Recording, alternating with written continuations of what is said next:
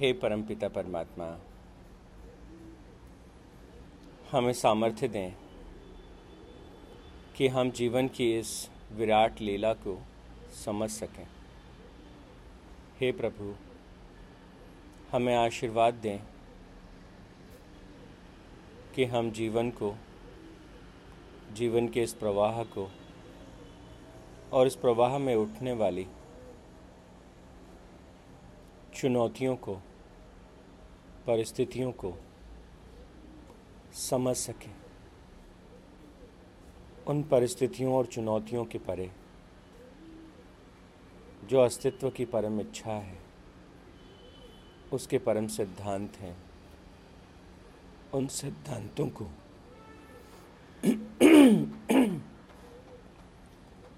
हम देख सकें ज्ञान की दृष्टि से।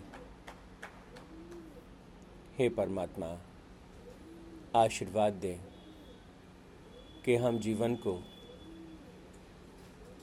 जीवन के अनुरूप जी सकें, उसमें डूब सकें और अंततः आपके साथ एकाकार को अनुभव कर सकें।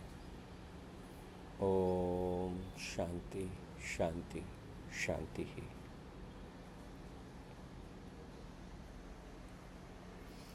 परमपिता परमात्मा के श्री चरणों में ध्यान करने के बाद अब हम वापस लौटते हैं हमारी कल की चर्चा पर, जहाँ हम बात कर रहे थे सातवीं कक्षा के श्लोकों के विषय पर।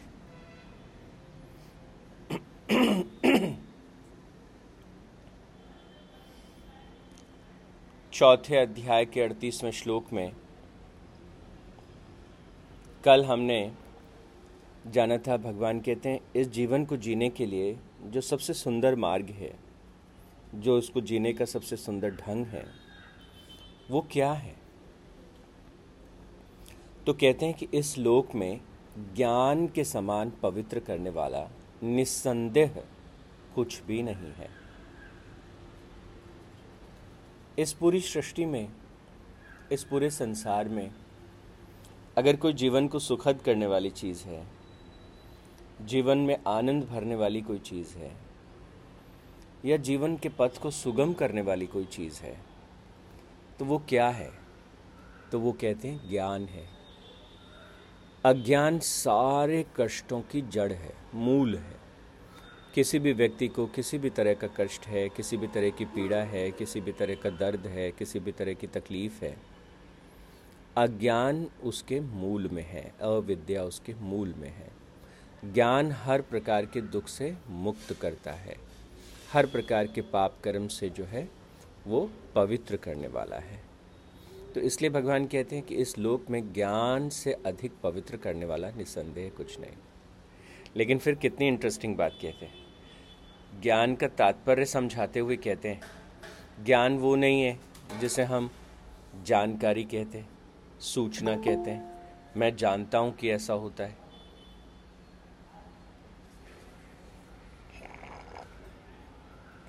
सो ज्ञान से तात्पर्य कभी भी जानकारी का नहीं है। जानने का अर्थ ज्ञान नहीं है। तो क्या समझने का अर्थ ज्ञान है? तो भगवान कहते नहीं, समझने का अर्थ भी ज्ञान नहीं है। जानना, समझना, ये पहला पड़ाव हो सकता है। लेकिन ज्ञान कब पवित्र करता है? ज्ञान जो है कब सुख पहुंचाता है उस बात को स्पष्ट करते हुए वो कहते हैं कि जब उस ज्ञान को कर्म योग के द्वारा सिद्ध किया जाता है तो जाके अंतकरण शुद्ध होता हुआ चला जाता है। तो जो हम जानते हैं मैं आत्म स्वरूप हूँ मैं ज्ञान स्वरूप हूँ मैं बोध स्वरूप हूँ हम्म, मैं मैं परमात्मा का ही अंश हूँ मैं परमात्मा का ही रूप हूँ तो अहम ब्रह्मास्मि। ये जो सूत्र हैं, जो हमें कहते हैं कि हम ही ब्रह्म रूप हैं, किस परमात्मा को आप ढूंढ रहे हैं? आप जरा दर्पण में देख लीजिए। तो दर्पण में हमको हमारा शरीर दिखाई देता है। तो जब तक शरीर दिखाई देता है, तब तक परमात्मा दिखाई नहीं देता फिर थोड़ा हम शोधन करते हैं, थोड़ा ज्ञान पथ पर आगे बढ़ते हैं। तो शरीर के परे हमें अपना मन, हमारे विचार दिखाई देने लगते हैं। और जब तक हमें हमारा मन और हमारे विचार दिखाई देने लगते हैं, तब तक भी कोई खास बात नहीं है। हाँ मैं विचार रूप हूँ। फिर हमको अपनी भावनाएँ दिखाई पड़ती हैं, कभी गुस्सा, कभी प्रेम, कभी करुणा, कभी दया हाँ कभी ईर्षा कभी कुछ। बहुत तरह के सकारात्मक और नकारात्मक भाव, कि नहीं, इन भावों के परे। ये भी मन का ही एक हिस्सा है। उसके परे जब हम देखते हैं, हमको बुद्धि दिखाई देती है, जो निर्णय लेती है। मन में उठने वाले कौन से भाव को रखना है, कौन से विचार को रखना है, किसको नहीं रखना है, किसको छोड़ देना है तो हमको बुद्धि दिखाई देती है। और भगवान कहते हैं, उस बुद्धि के परे भी, वो बुद्धि किसके आलोक में, किसके प्रकाश में, किसकी शक्ति से कार्य करती है, वो जो परम शक्ति है, वो आत्मा है, वो चेतना है, वो परम शक्ति जो है उसी परम शक्ति को जो है, वो परम अंश या परमात्मा का अंश कहा। तो भगवान कहते हैं कि कर्म की साधना के द्वारा, ये जो ज्ञान है, ये कर्म की साधना के द्वारा ही फलित होता है, सिद्ध होता है। तो जो हम जानते हैं, उस जानने को हमें धीरे धीरे जीवन में उतारना होता है, उसे हमें समझना होता है, कहाँ आज मैंने क्या ऐसा कर्म किया, ऐसा मैंने क्या कार्य किया, जहाँ मैंने इस समझ को काम में नहीं लिया। धीरे धीरे धीरे कैसे काम में लूँ? तो धीरे धीरे उस आलोक में आगे बढ़ते हैं। लेकिन भगवान बड़ी इंटरेस्टिंग बात कहते हैं। क्या कहते हैं कि आप ज्ञान को कर्म में कब ढाल सकते हैं? इसके बीच का जो ये ब्रिज है, उस ब्रिज को आप कैसे फिल करेंगे? तो कहते हैं वो श्रद्धा रूपी पुल से होता है। मैं ये जानता हूँ और मैं ये करता हूँ। तो जानने और करने के बीच में एक खाई है। उस खाई को पाटने के लिए क्या करें? कि उस खाई को पाटने के लिए श्रद्धा रूपी पुल की आवश्यकता होगी। श्रद्धा ही है जो ज्ञान को कर्म में परिणित करती है। ये बात हमको थोड़ी समझ लेनी चाहिए, क्योंकि भगवान ने तो कहा कि श्रद्धावान लभते ज्ञानम। कि श्रद्धा से ज्ञान की प्राप्ति होती है। लेकिन ये बात समझ लेना कि भगवान कहते ज्ञान को कर्मयोग सिद्ध करता है। और सिद्ध अगर ज्ञान को हमने नहीं किया तो फिर वो ज्ञान किसी अर्थ का नहीं है, किसी किसी काम का नहीं है। तो ज्ञान जब सिद्ध हो जाता है, तभी सही मायने में वो ज्ञान है। नहीं तो उससे पहले वो जानकारी हो सकती है, सूचना हो सकती है, एक तथ्य हो सकता है।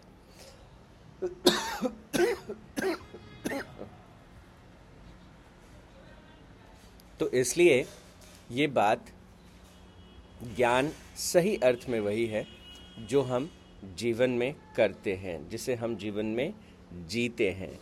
और भगवान कहते हैं, किस प्रकार से हम जीवन को जीते हैं? ये श्रद्धा पर निर्भर करता है। जिसकी जैसी श्रद्धा, उसका वैसा जीवन। तो कहते हैं, श्रद्धा से परिपूर्ण साधना में जुटा हुआ जीवन की साधना में जुटा हुआ कर्म की साधना में जुटा हुआ। और श्रद्धा एक एक उदाहरण लेते हैं ना हम जैसे कोई भी व्यक्ति कैसा भी व्यक्ति हो। अगर उस व्यक्ति को कोई बुरी आदत है हा? क्या होता है कई बार? बुरी आदत है नहीं छूट रही नहीं कर पा रहा। लेकिन बहुत बार हम देखते हैं अगर किसी आ, अपने गुरु या किसी संत के कहने से कि बेटा ये आदत अच्छी नहीं है। तो लोग कहते ना, मैंने तो भगवान का नाम ले लिया, मैंने तो गुरु जी के सामने शपथ ले ली। तो अगर गुरु जी के प्रति अनन्य प्रेम है, भक्ति का भाव है, उनके प्रति श्रद्धा है तो क्या होता है?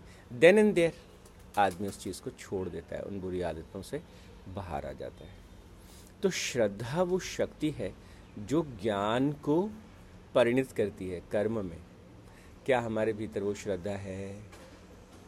अगर नहीं है या कम है तो उस श्रद्धा को कैसे जागृत करें? भगवान कहते हैं, जब श्रद्धा जागृत होती है और श्रद्धा से परिपूर्ण हम होकर के और जीवन की साधना में जुटते हैं, साथ ही साथ जितेंद्रिय। तो हम जीत लेते हैं। किसको जीत लेते हैं? अपनी इंद्रियों को जीत लेते हैं। और जो अपनी इंद्रियों को जीत लेता है, वही जो है, वो परम शांति को प्राप्त करता है। बड़ी इंटरेस्टिंग बात है, देखिए, और कितना कितना स्पष्ट रूप से, कितने अच्छे से इसको भगवान ने समझाया है। ज्ञान की साधना कर्म के द्वारा, और कर्म में ज्ञान को परिणित करने के लिए असीम श्रद्धा। और वो जो श्रद्धा है उस श्रद्धा से क्या होगा? कि देखो, ये मैं ऐसा नहीं करता, मैं ऐसा नहीं खाता, मैं ऐसा जीवन नहीं जीता। क्यों नहीं जीता? ये ये ये मेरे स्वधर्म के राह में बाधक है। तो अगर ऐसी श्रद्धा है, गुरु के प्रति श्रद्धा है, शास्त्र के प्रति श्रद्धा है, ईश्वर के प्रति श्रद्धा है, और या आत्म श्रद्धा है। आत्म श्रद्धा किसे कहते हैं? ये परमात्मा का शरीर है, ये परमात्मा का मंदिर है, मैं इस मंदिर को गंदा नहीं करता। तो आत्मश्रद्धा जो है, वो एक अलग दृष्टिकोण है स्वयं के प्रति। कुछ लोग अपने इस शरीर में बहुत से मादक पदार्थों का को डालते हैं। तो कौन है भला जो मंदिर में जाके कचरा डालेगा? तो आत्मश्रद्धा होती है मैं इस शरीर में कुछ भी कुछ भी बुरा नहीं डाल सकता। और फिर इस ये, ये शरीर परमात्मा का शरीर है ये आत्मश्रद्धा। ये मेरा जो मन है वो किसका मन है कि ये तो परमात्मा की मूर्त है? तो परमात्मा की मूर्त है तो इसमें कैसे भाव उठने चाहिए? सबके कल्याण के भाव, सबकी भलाई के लिए सृजन के भाव उठने चाहिए, करुणा के भाव उठने चाहिए। तो ठीक है, मैं इसी पथ पे आगे बढ़ता हूँ। तो व्यक्ति आत्मश्रद्धा से जब परिपूर्ण होता है तो वो स्वयं को एक अलग ही स्तर पर देखता है। और जब आत्मश्रद्धा की कमी होती है तो हमें अपने अंदर क्या दिखता है? तो हमें अपने अंदर ये कमी है, वो कमी है, ये नहीं कर पाए, वो नहीं कर पाए। हमें हमें अपनी बहुत सी खामियाँ और हमें अपनी बहुत सी कमज़ोरियाँ दिखाई दे रही हैं। और जब हम आत्मश्रद्धा से भरे होते हैं तो हमें जीवन कैसा दिखता है? एक अलग डायमेंशन में। तो इसलिए मैं आप सबसे कहता हूँ कि आत्मश्रद्धा से हम सबको भर जाना चाहिए। गुरु के प्रति श्रद्धा से हमको भर जाना चाहिए। शास्त्र के प्रति जो चाहे वो जितने भी सुंदर शास्त्र हैं, वो चाहे गीता है, चाहे किसी भी धर्म का कोई शास्त्र है, उसके प्रति श्रद्धा, उसको अपने जीवन में उतारना। तो भगवान कहते, क्या होता है ऐसा सब करने से? क्या होगा? क्या प्राप्त होगा? कि इंद्रियों पर तो विजय प्राप्त हो ही जाएगी। और जब इंद्रियों पर विजय प्राप्त हो जाएगी तो क्या होगा? सारे नकारात्मक भाव। हमने देखा था, इंद्रिय, जितेंद्रिय होने का मतलब ही है कि काम को, कामनाओं को जीत लिया। जो भटकाव है, उस भटकाव को हमने जीत लिया। और अगर भटकाव को जीत लिया तो देन एंड देयर हमने शांति को प्राप्त कर लिया। उस परम शांति को हमने अपने भीतर पा लिया। और भगवान कहते हैं, वही परम शांति मोक्ष रूप है। आगे देखिए, आगे क्या कहते हैं? चौ पाँचवें चौथे अध्याय के दसवें चालीसवें श्लोक में।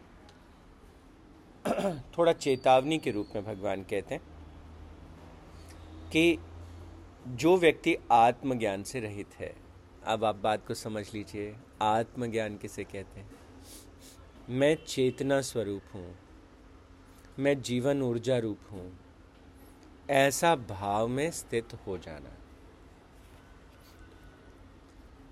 मैं आत्म या उस परम का अंश हूँ।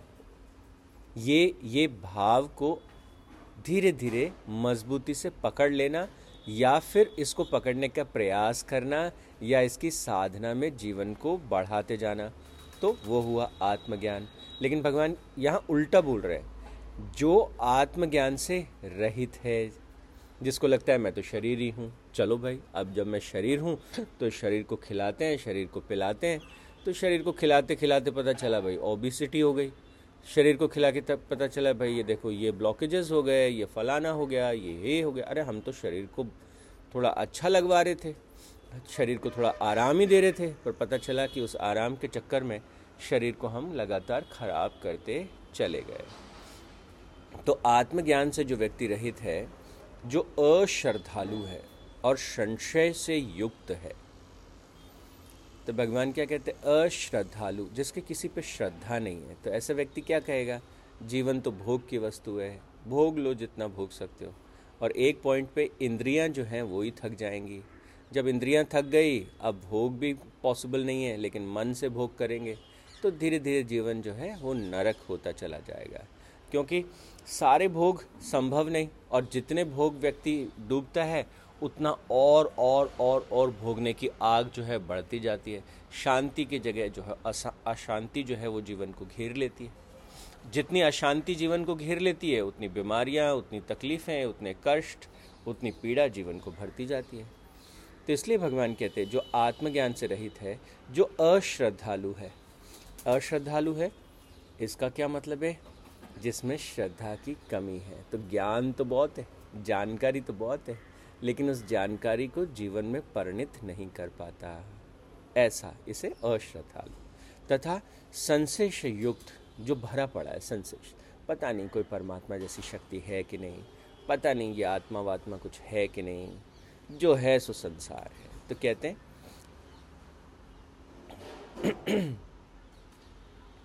ऐसा जो व्यक्ति है, वो, उसका जीवन जो है वो भ्रष्ट हो ही जाता है। संसात्मा के लिए ना तो यह लोक है और ना ही परलोक है और ना ही कोई सुख है।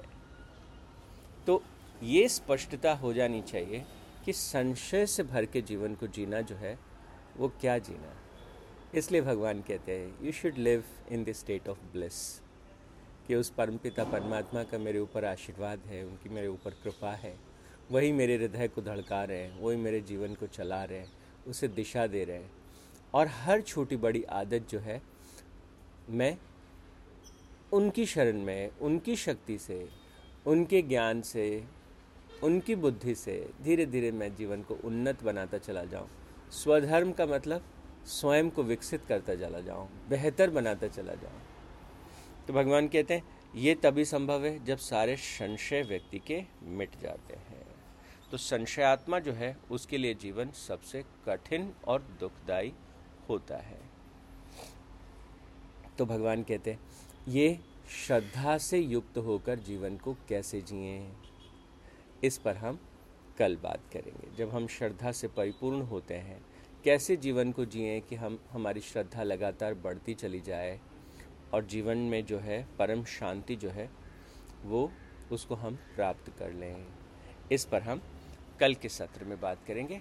आज के लिए इतना ही। ओम तत्सत परमात्मा ने नमा। ओम शांति शांति शांति ही।